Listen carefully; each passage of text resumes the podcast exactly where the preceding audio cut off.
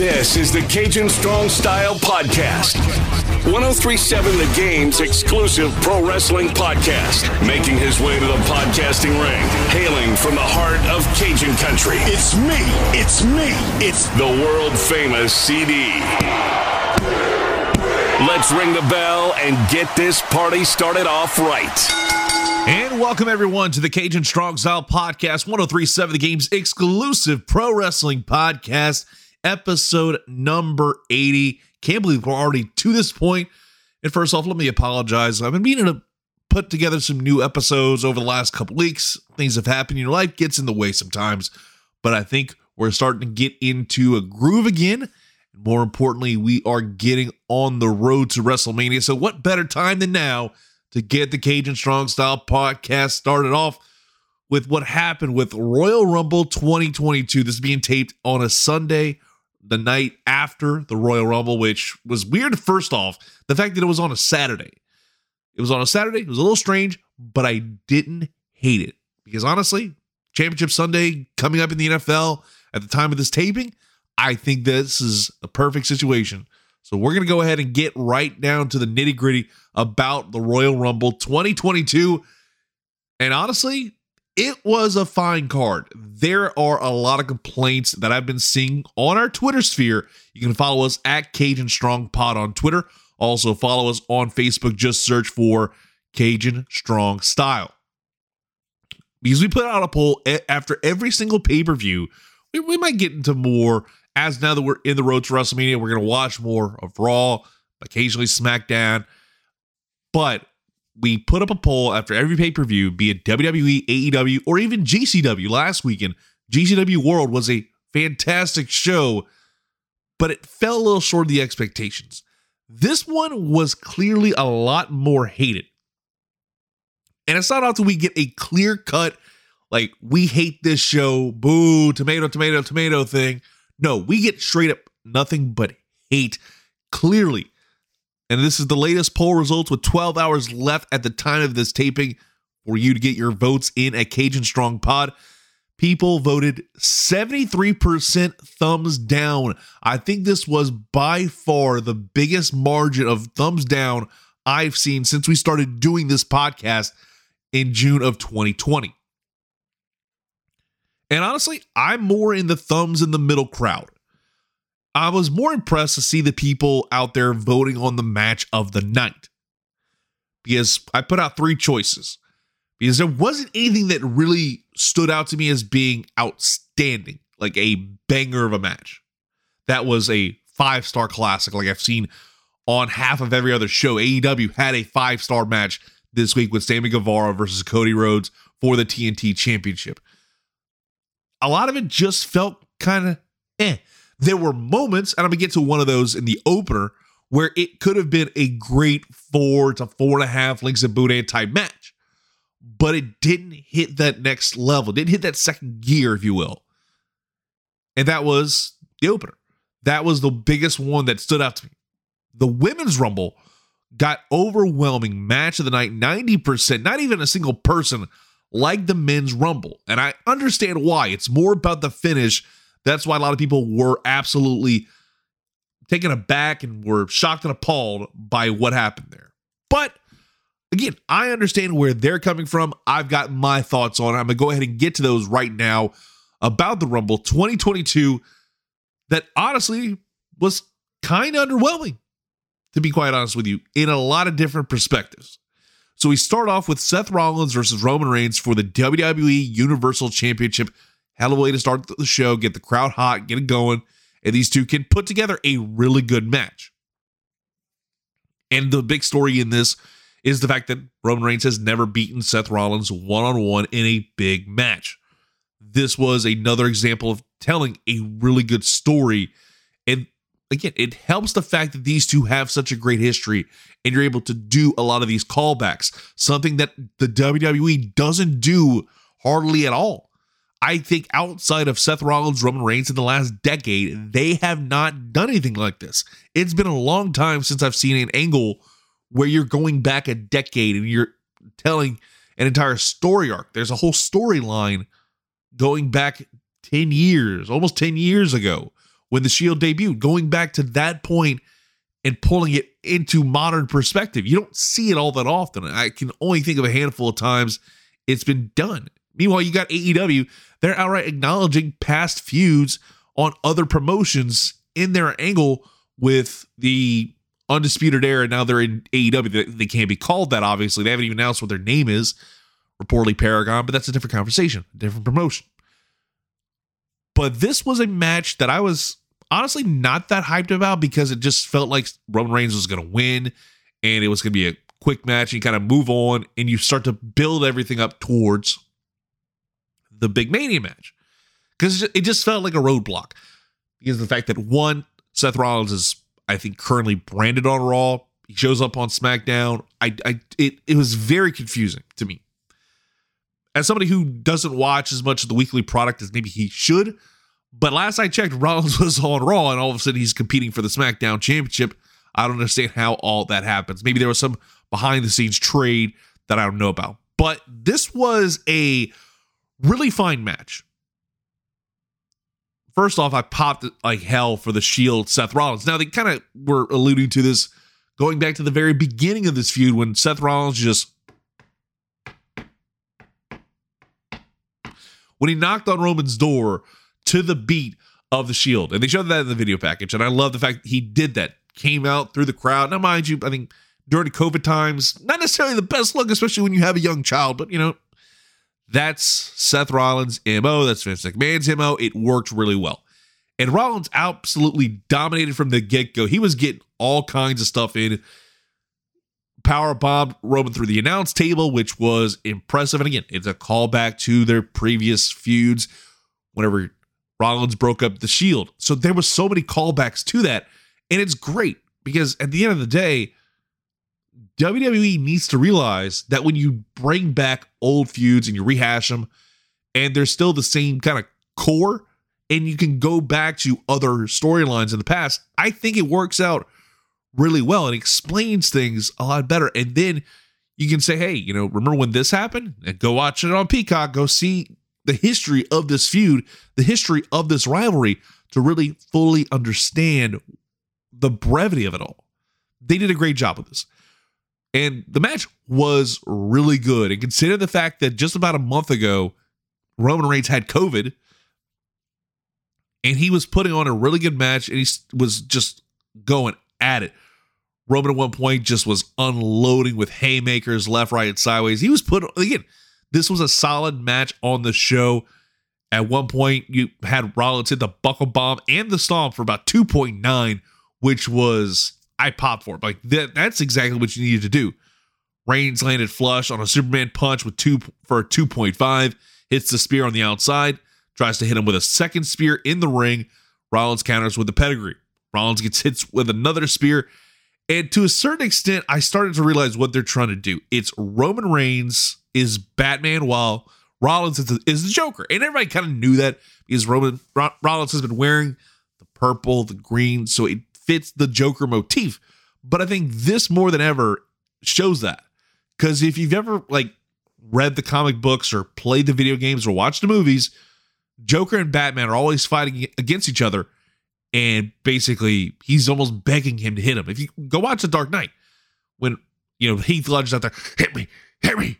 Like that's basically what that was. And you saw Roman just snap, lock in the guillotine, and I was thinking that they were going to do a hope spot, but Roman was going to retain. They did not do that. And Seth hits his hand on the rope just before his hand hits the floor, which was a great, again, the hope spot works extremely well.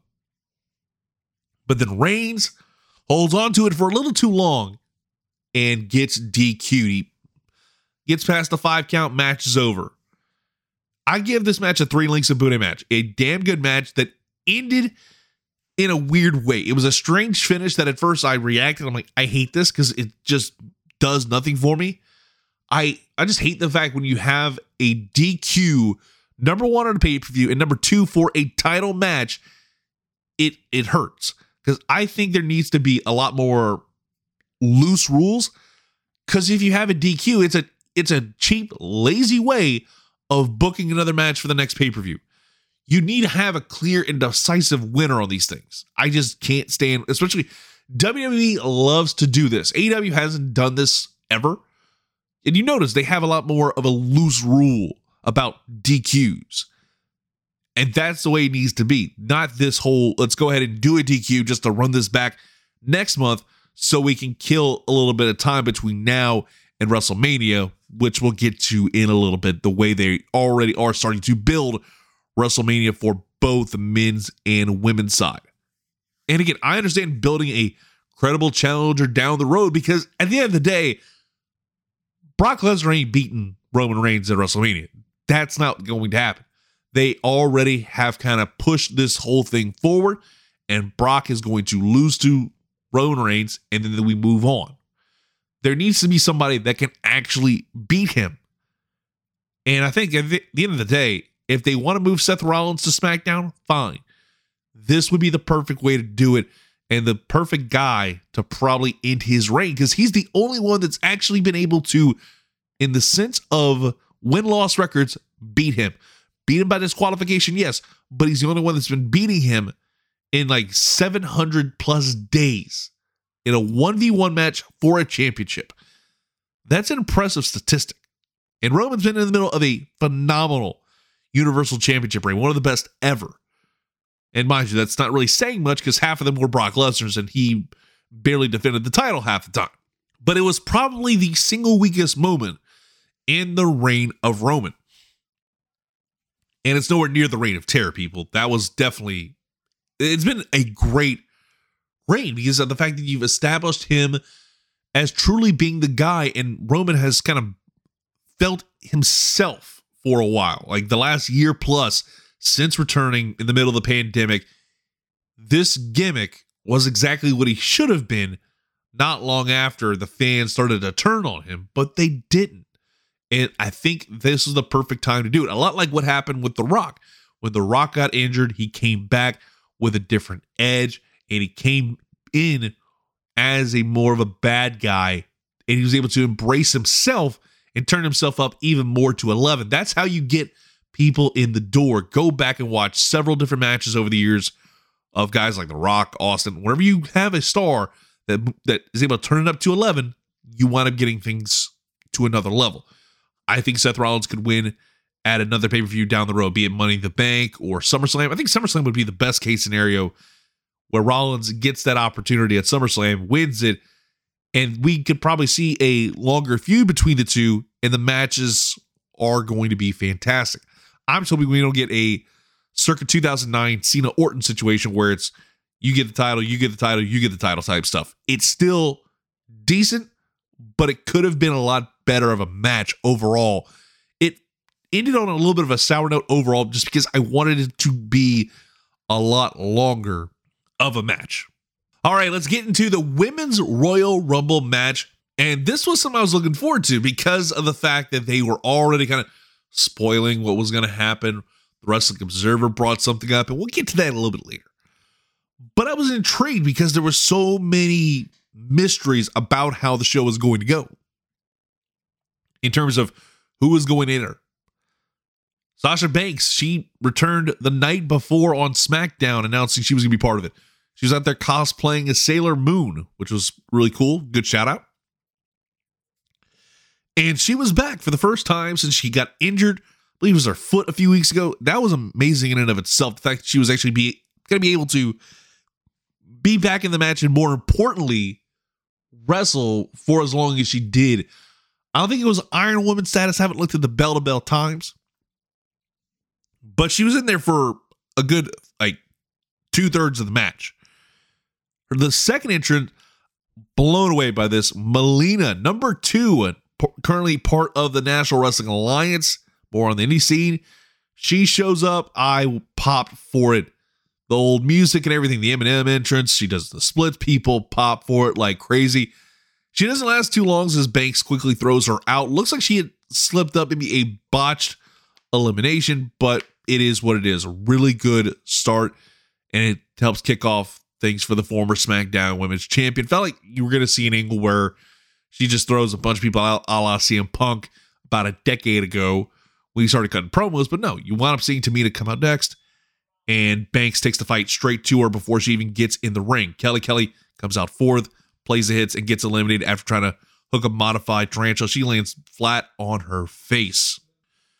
It wasn't nearly as bad as when uh, Kaientai, I believe it was Taka, got thrown out, where he just landed like flat on his face and it just looked like he damn near died. That was a bad bump, but this one was still like it seemed safer than you think. Aliyah comes out next in number five. She brings it immediately to Sasha Banks. She almost pulled off the big upset, tossing over the former SmackDown Women's Champ, but couldn't quite get it done. Liv Morgan comes out next at six, nearly eliminates Sasha before Tamina breaks it up. And this is something that I think is just a nitpick of mine that I'm noticing more and more is why do you have people break up elimination spots? It's not like it's a every man and woman for herself match. It's not a tag team Royal Rumble. No, it's a straight up Royal Rumble, every man or woman for themselves. Why are you uh, breaking up eliminations? Unless you want to get uh, eliminations on your own, but it's like, it's very convoluted the way that thing goes. But Liv Morgan comes out, she gets some stuff done, nearly eliminates Sasha, and then Sasha hits the three amigos on Aliyah before Queen Zelina comes out seventh.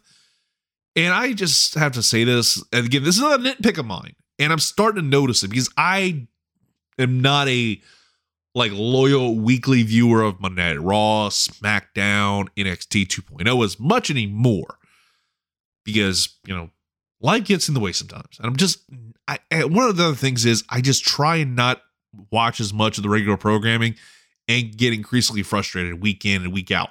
Like dur- since uh, the show had been on a hiatus in like late October, early November, I largely stopped watching the product. And when I go back in, I literally don't know who the hell's coming out. It's the music sounds exactly the same for a lot of these people. Queen Zelina, I'm like, who the hell is this? All hail the Queen. I was like, did they have a new entrance for Charlotte? No. It's just a bad thing to have because if you don't know who it is, how can you get a reaction? I'm gonna talk about that more later with one of their up and coming stars that they have been trying to hype up over the last several weeks on Raw. But I'll get to that. This was something that I got really frustrated with. She comes out, really just puts on a great show. Queen Zelina eliminates Banks, and that draws nuclear heat. Really surprising to see her get eliminated before the entrance got to the double digit mark. Bianca gets to be coming out. Bianca's out at the Bianca is out as the eighth entrant to a huge pop, looking to repeat as a Rumble winner. Zelina starts cleaning house and almost eliminates Liv Morgan as she set up for a handspring moonsault, but really good job by Liv to hang on. Dana Brooke comes out ninth and she goes straight for Aliyah and Queen Zelina before Tamina again breaks it up. I still don't understand that how that works in a Rumble match and why that is a thing. It feels like it defies more logic than anything. Then we get to Michelle McCool. She comes out at 10th, nearly eliminates Dana Brooke before Reggie saved day. McCool hit her Styles Clash and caught a massive boot on Dana Brooke, and she's out. Sonya Deville comes out during for the match at number 11, but she keeps the jacket on. And she mentioned this during the pre-show. If you watch the pre-show, she actually mentioned this that when she wears the jacket, she's not a competitor, and when she takes it off, she is a competitor. There's there's a big difference. And okay, I get it. She joins the commentary desk and she's waiting her turn. Natalya comes out at 12th. McCool eliminates Tamina and nearly gets Belair out as well, but gets a double elimination, which is always a really cool spot. See Michelle McCool do that, great stuff. Cameron comes out at 13th. Whenever you heard somebody call my mama, I popped. First off, because I'm a I was a big Ernest the Cat Miller mark in WCW. And when he joined the WWE, I wish he had gotten a better opportunity. So I popped for that. And she doesn't last long. So Deville comes out and she's in and out in about under th- 60 seconds. Next up, of course, it's Naomi. To continue the angle with her and Deville, and Naomi throws her out of the ring. Carmella comes out at 15th. Corey Graves loses his mind over his fiance coming out. Mella doesn't enter initially. Rhea Ripley jumps in at 16th. And goes after Carmella. Ripley eliminated both the women's tag team champions with a great looking drop kick. Charlotte Flair enters at 17th. Naomi gets her elimination hope spot, but Deville helps throw her out to again further their angle because they've been doing that a lot over the last few weeks on SmackDown. And then, probably one of my favorite moments of the night right to censor Ivory at number 18. I hate hated, hated, hated, hated the right to censor angle in 2001 when I was a kid, when I was like when I was like 11 or 12. And I remember just hating that. I remember wanting the host to be saved and the Godfather not to be the good father anymore. No, we get right to censor Ivory, and I popped for it because like you just hear that warning, warning, and you hear that shrill siren. It's like, oh my god, they actually did this. She comes out full gear, cuts a promo, and while she's being power slammed, is still cutting the promo. And she gets thrown out the ring like five seconds later. Phenomenal spot. And it's perfect for Ivory.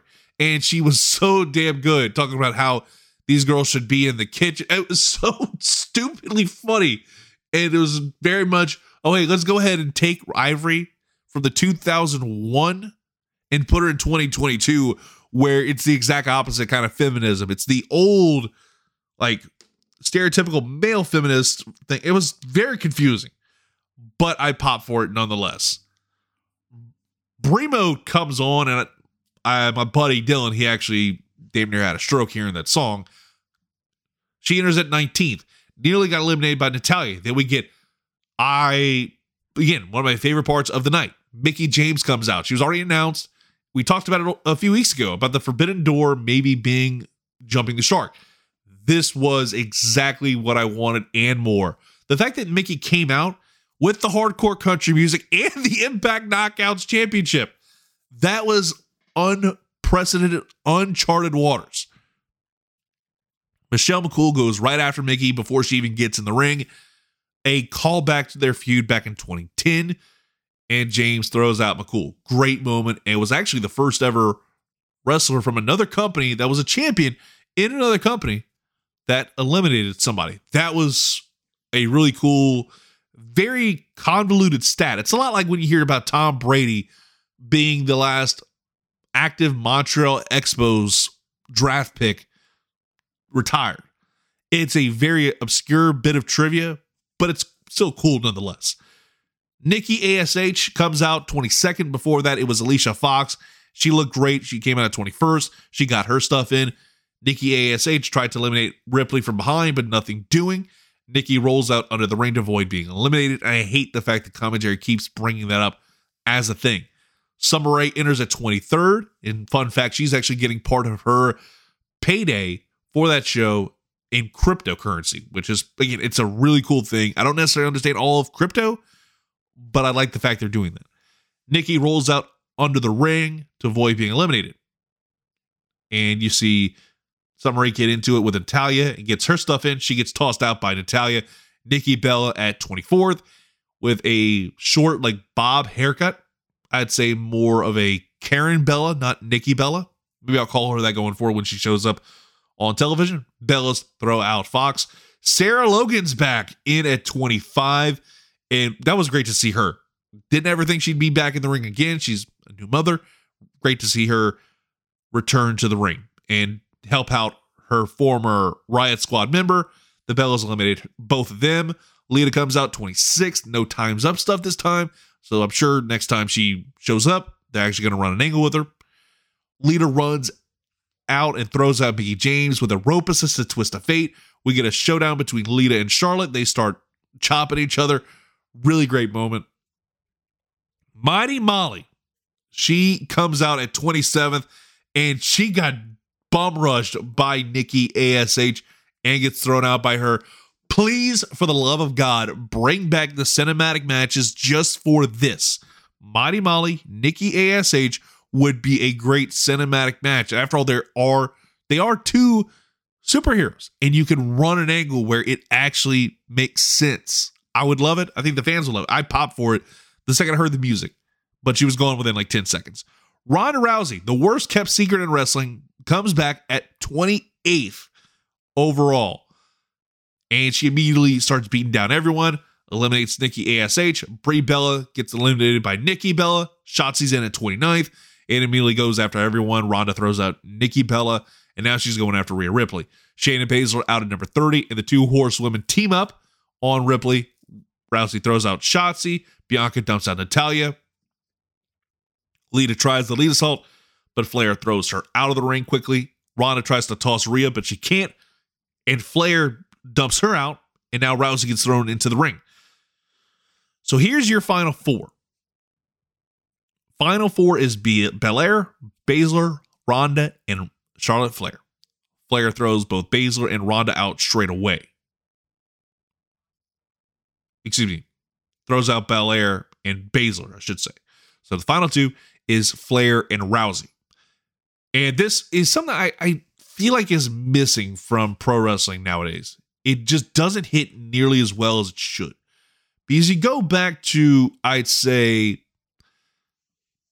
like 10 years ago, when it's the final two, it's usually a really good, you know, final sequence. You get to see some teases.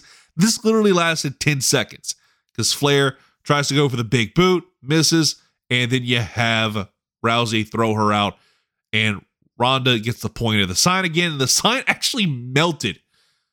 My God, I don't know how the hell that happened. The pyro wound up causing the sign to melt not once, but twice at the end of the show. So I think we're officially going to wind up retiring the pyro and pointing at the sign gimmick, at least for now, until they can get some better materials to make their stuff, because that was mind blowing to say the least to hear all of that. So we get to see Rousey win the Rumble. And the plan is, again, I'm going to refer to Uncle Dave here because at the end of the day, Uncle Dave had the news first that they already are going to plan on having this be the match at WrestleMania Charlotte Flair versus Ronda Rousey. It feels like it's the right direction to go. Now, what they do with the Raw Women's Championship is anybody's guess. The rumor and innuendo there is that you have, you know, Becky Lynch versus Bianca Belair, a rematch from SummerSlam, which would be a great moment which would be a great moment. And maybe Becky finally loses and we get to see a comeback story with Bianca Belair where she overcomes and gets her win back from Becky after the way the SummerSlam match went. Because I think everybody wants to see that happen. Will it? I don't know. But this was a really solid match, great stories, fun surprises. And at the end of the day, people may not have liked the fact that we get Ronda Rousey back in the WWE, this was the right decision to make. Four links to Boudin, good match. And again, maybe it's biased because Royal Rumbles are always more fun. They get they get a little bit more love for me than probably most of the matches on the card. Then we get to the Raw Women's Championship match of Becky Lynch defending against Doudrop. And literally every time Doudrop tried to get some momentum, Becky got out the ring to start the match. Doudrop tried to hit a cannonball in the steps but Becky moves out of the way. It looks like Doudrop sh- sells her knee, but you also see for a, like a split second when she does that, she almost lands like like flat on her neck, and that was scary in and of itself. So we get some other good spots, solid match here. Doudrop smushed Becky with a big senton. Then Becky locked into disarmer, but Doudrop kept transitioning out of it, which was really cool. Again, it showed a lot more technical wrestling than I expected. Then we get a power bomb out of the triangle choke for two. Lynch hit a big molly around for, for a two count. Doudrop nearly got the win with her version of the like a big ending or a Rikishi driver, call what you want. But she goes for a big splash, basically a Vader bomb, not like the running Vader bomb version, but the OG. Or I mean, it looked like she was set up to a certain extent to be like the Rikishi, like just bonsai drop. But Becky gets up, and hits a second rope manhandle slam for the win. Was way shorter than I expected it to be. And it's a three links to Boudin match. Fine stuff, told a good story, and had some entertaining spots in there. At the end of the, at the end of the day, that's all I needed from these two. Then we get to the dream match that everybody was looking forward to. That honestly, I would have put as the co main event not the Miz Maryse match, which we'll talk about later, which was good, but it just felt like to a certain extent, this show was booked like largely wrong. I probably would have put, I would have agreed with the Universal Championship being your opener. Women's Royal Rumble, good as your second spot. But I would have probably flip flopped some things around to where this is the co main event and maybe make the Edge, Beth, Maryse, Miz match be bef- be after the Women's Rumble. I, I don't know. There's something that you could have done better in terms of booking the show. It felt haphazardly, if you will, in terms of like the order of things. Good feeling out process early on between the two monsters. And again, it's spamming your heavy grapples. Great looking German suplex on Lesnar from Lashley. Brock locked in a pair of Germans himself. He teases the F5. Lashley counters with two straight spears. I presume this is one of those let's go ahead and spam all our finishers match. And again, I love those. This was a short match, short, sweet, to the point, but some really good, like just classic. These two guys are monsters. Let's go ahead and put these two, just bring the wood all the time. You see Bobby try to hit Lesnar into the barricade. Lesnar moves out the way, and Lashley just goes straight through it.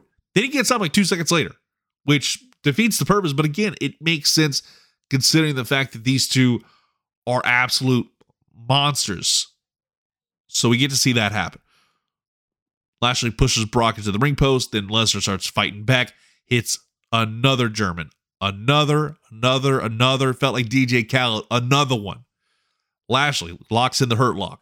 It looks to have the match won, but the ref gets bumped in the crossfire briefly. Now, it's not like he got knocked out. Lashley tries it again, but Brock counters with the F5. And when Brock throws Lashley around for the F5, the ref gets hit. He is absolutely knocked out. Then Roman Reigns pops up, hits a massive spear, then stares down Paul Heyman and takes the WWE title from him and bashes Lesnar over the head with it. And now Bobby Lashley, Big Bob, he's the WWE champion once again, which is phenomenal because his reign was really freaking good and it deserves a lot more love. He's now a two time, two time WWE champion. And I love the fact they're actually going to give him another run because he hasn't necessarily been like built as a top star in the WWE as maybe he would have been like 10, 15 years ago when he started, where he was just pushed to the moon. But they're pushing him the right way. And now he seems to be a baby face, but also a baby face that can kick your bleeping ass. A lot like what we're seeing with, you know, Drew McIntyre. But now you kind of wonder what happens, what's happening with Paul Heyman, Roman Reigns, and Brock. Is Paul Heyman really aligned with Roman? Is he still aligned with Brock? One of how's that angle going to work? Because again, Paul Heyman has done this in the past. He's absolutely done this. Go back to 2002. Brock Lesnar got turned on by Heyman at Survivor Series. Then Heyman turned on Big Show to join with Kurt Angle. Then he turned on Kurt Angle to join with Brock Lesnar. Very much, you know, a guy who just spins around a wheel. I'm intrigued to see what happens next. And of course, it's all going to set up towards the WrestleMania match, kind of your de facto main event of the show. Probably going to be your night two main event. I don't know what night one is going to be. Probably Rousey versus Flair. Who knows how all that is indeed going to go? Because it feels like the road to WrestleMania is going to have some interesting bumps in the road, at least from my point of view.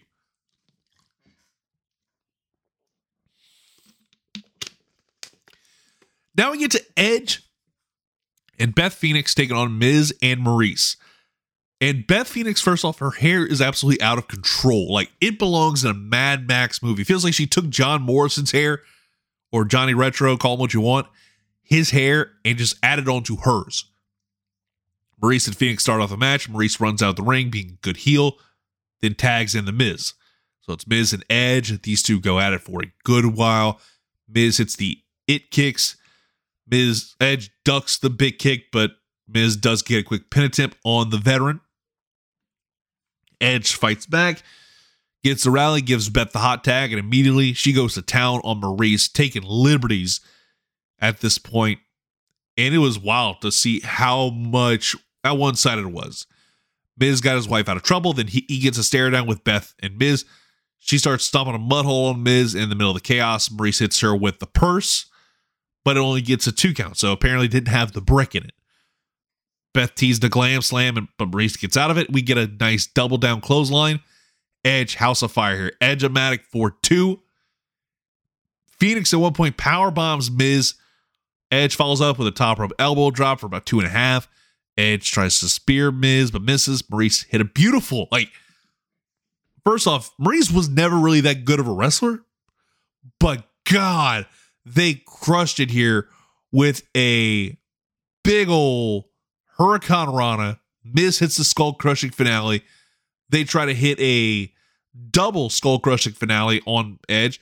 Beth stops it. Now we get a double spear and a stereo glam slam for the win for Link Sabune. This was way better than had any business being. Really fun finish. And this was the match, the only match of the night that felt right. It felt like the feud and everything reached its logical conclusion, and the fans were happy. It's not like a five star match, but it was still highly, highly entertaining. Now we get to the men's Royal Rumble match. The most controversial part of the show, and a lot of people probably put this as a thumbs down largely because of this match. And not a single person voted this as the best match of the night. Personally, I think the Women's Royal Rumble was the best one. The mixed tag was a very close second. So we get AJ Styles drawing the dubious number one spot, and big surprise, Shinsuke Nakamura comes out second. No boogs, not yet. But great callback to WrestleMania 34, their match after Shinsuke won the 2018 Rumble. Perfect way to start the match. These two brought it opening salvo. Then we get to what I was talking about earlier with generic WWE themes. Austin Theory comes out third. This is a guy that you've been building up for the better part of like two or three months. Him hanging out with Vince McMahon and kind of being treated as the quote unquote chosen one. He comes out to his music, no reaction. Nobody knows who he is. It the theme music doesn't hit as well. Like again, it's a Pavlovian dog response. When you hear a certain song or certain entrance music, you know that it's this person. I'm gonna pop. AJ Styles, you know it. You hear it, you're gonna pop. Edge's music, you hear it, you are going to pop. It's how wrestling is. You need to have music that makes you either pop or boo. Like you need to have a way to where like immediately you hear that music, you pop.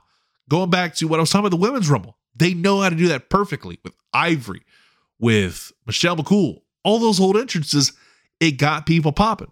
Hardcore Country got the biggest pop of the night. Bob Roode enters at number four, and they get a big TNA chant with Styles and Roode locking horns. And it reminded me how big of a market St. Louis was. I believe they had a lockdown 2008 over there in St. Louis, but it was really cool. Roode gets thrown out almost immediately, not long after, by AJ Styles. Really shows how much Bob Roode is not great in WWE. His state is far from glorious. Ridge Holland comes out fifth. He immediately batters Theory. I kind of forgot that he broke his face at day one. He's been running a angle with a face mask. Shinsuke is thrown out by Styles surprisingly early. Holland slows the fight down. Montez Ford comes out sixth. Then Damian Priest enters seventh. Immediately goes after Theory. Immediately goes after Styles. I should say Priest goes there. Theory butts into the conversation. Sami Zayn enters number eight and is not good entrance music. Again, speaks to the fact of what I was talking about with like good entrance music that makes you pop immediately. Like, it has the oh, but then it goes into something else entirely where it just it, it kind of sucks the life out of you. Then we hear we hear the jackass music. Johnny Knoxville comes out entering the rumble looking like King Bob from Recess, and I absolutely loved this. He gets decked by Styles, hit with the frog splash, and Zayn actually got the elimination, hitting Knoxville with the Helluva Kick Oof, that was awesome. Then Styles throws Zayn out after that. Angelo Dawkins flies in at 10th. Omos comes out at 11th and absolutely yeets the Street Profits like no other. I was like blown away at how quickly those two got thrown out. Theory was his next victim and then threw Styles into the ring post. It was almost like when you watch, and the, the Winter Olympics are coming up. So it felt like AJ Styles got thrown out there like he was the curling ball or whatever they call it. I can't think of what they call it now. But you know what I'm talking about. You've, you've seen curling where they push the, the puck, I guess, out there and then thing slides. That's what it looked like to me. Anyways, Ricochet comes out next, hits a dropkick that barely hurts Omos, and then Chad Gable enters the match and he gets everyone in, in on the strategy to throw out Omos. Priest tossed out next by Omos.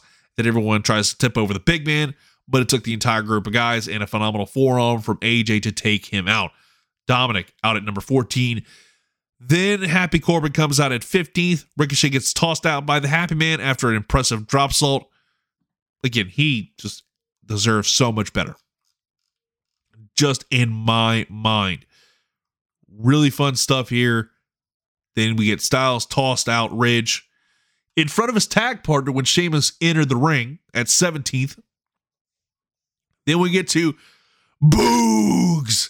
Absolutely love when Boogs shows up and he looks insane. Like it's really jacked Freddie Mercury. It's wild to see him look like that, but honestly, it works. Him he get he tries to dump out Ziggler, couldn't get it done. Corbin and Moss eliminate Styles after a big choke slam. And I was impressed to see Boogs, the way he has that strength. He winds up like one arm pressing Gable out of the ring. So we get Boogs. He gets thrown out by Madcap Moss and Corbin after Riddle comes out at 20th. Drew McIntyre is back at 21. Great surprise there. He quickly dumps Corbin and Moss out, and we get to continue that feud that should have ended at day one. Now we get to Kevin Owens entering at 22nd. He and McIntyre brawl on the ramp and get in the ring as we see Owens get his shine on. WWE 2K22 cover star Rey Mysterio enters at 23rd. Owens hit Mysterio with a quick stunner, and Rey sold that like a champ. He basically cut like a flip in it, and Rock the Rock would have been jealous at that oversell. Kofi comes out at 24th, tries his hope spot, tries to land on the barricade, but his feet touch and he botched it. So RIP Kofi Kingston, because now that gimmick's done. Otis comes out at number 25. Then we get Big E at 26th. Bad Bunny comes out. He gets his big spots in and eliminated Sheamus with the low bridge. He had a freaking destroyer on your boy Riddle. Bunny got another another elimination thanks to Rey Mysterio. Shane McMahon comes out at 28th, big pop, and then Mysterio gets dumped out by Otis. Shane O'Mac and go, Owens go at it to renew their rivalry. And again, great callback to that. Owens got tossed out by Shane O'Mac. McIntyre and Shane get into it. Randy Orton makes his way into the ring at 29th, gets a massive pop in his hometown, hits some RKOs, then some RK Bro spots. RK Bro spots. They eliminate the big man Otis. Then we get to number 30. Brock enters at number 30, and Riddle absolutely is losing it. He they cut to him and it's immediately it's almost the poggers reaction. Like if you ever been on a twitch chat and you see pog champs that's exactly what that face looked like. He looked like the poggers face. And i love the fact they actually did that. Lesnar bumps out orton. Bad bunny takes an f5 he's out. Riddle's caught in midair. Brock dumps him out. He obliterates shane o'mac throws him out now it's down to mcintyre and lesnar Lesnar wins after throwing out McIntyre with an F5. This all goes down in the course of like five minutes. Another solid Rumble. Four links in Boudin match. But it continues to speak to something that we all kind of know. We already knew how the WWE thinks about things. It's very much a reliance on part timers. You got two winners of the Royal Rumble that are probably going to main event nights one and two of WrestleMania and they are people that are very much part timers.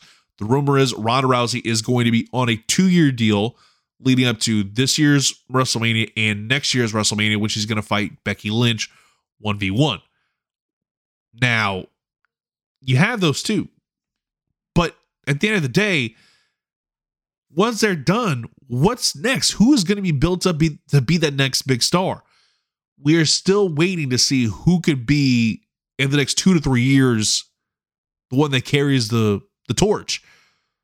Because it feels like every 10 years in the early part of the decade, you find out who that next top guy is. Go back to 2002 Brock Lesnar, Batista, John Cena. Those are your big three. Orton as well, even though Orton really didn't come into his own until further down the road. Then you have 2012, all three members of the Shield. Those were your mega stars, and you built them up so well and so strong, especially Roman Reigns, who has been your top guy for the better part of a decade. You still had John Cena as a full time guy, but now he's more of a part time, largely done with the pro wrestling business. How are you going to build your next star? I think there's at least one or two guys that are going to be a star for the next decade in the company, but that list is going to be very short. And it largely has to do with one guy, and that's Bron Breakker. That's your one guy that I think in the next two to three years is going to be a monster and a star and probably pushed to the moon and maybe wins a WrestleMania match not too far down the road.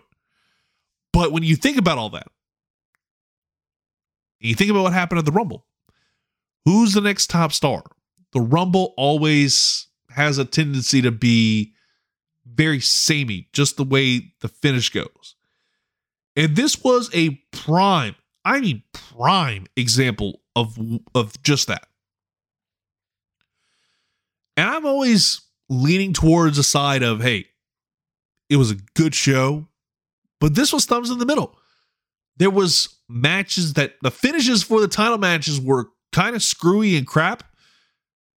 And it was the first show since WWE pay-per-views in the pandemic era or since they moved out of the Thunderdome that wasn't good or great. And for those keeping score, it's a one and one. It's one good, one kind of meh.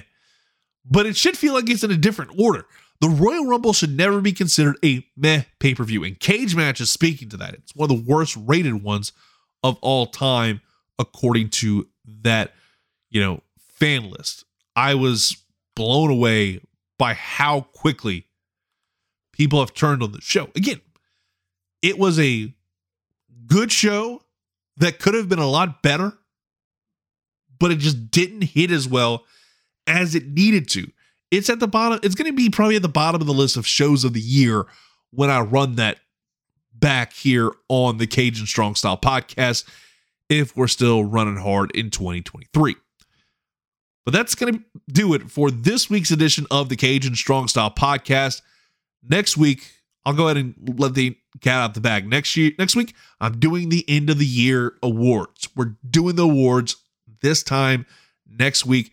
Match of the year, wrestler of the year, moment of the year, all that stuff. Breakout stars, rookie of the year. Spoilers: AEW is going to win a lot of those awards. For me personally, and I can't wait to be here with you. Until then, enjoy the pro wrestling, whatever it is, be it WWE, AEW, Impact, whatever. Make sure you enjoy it and don't be an ass about it, please.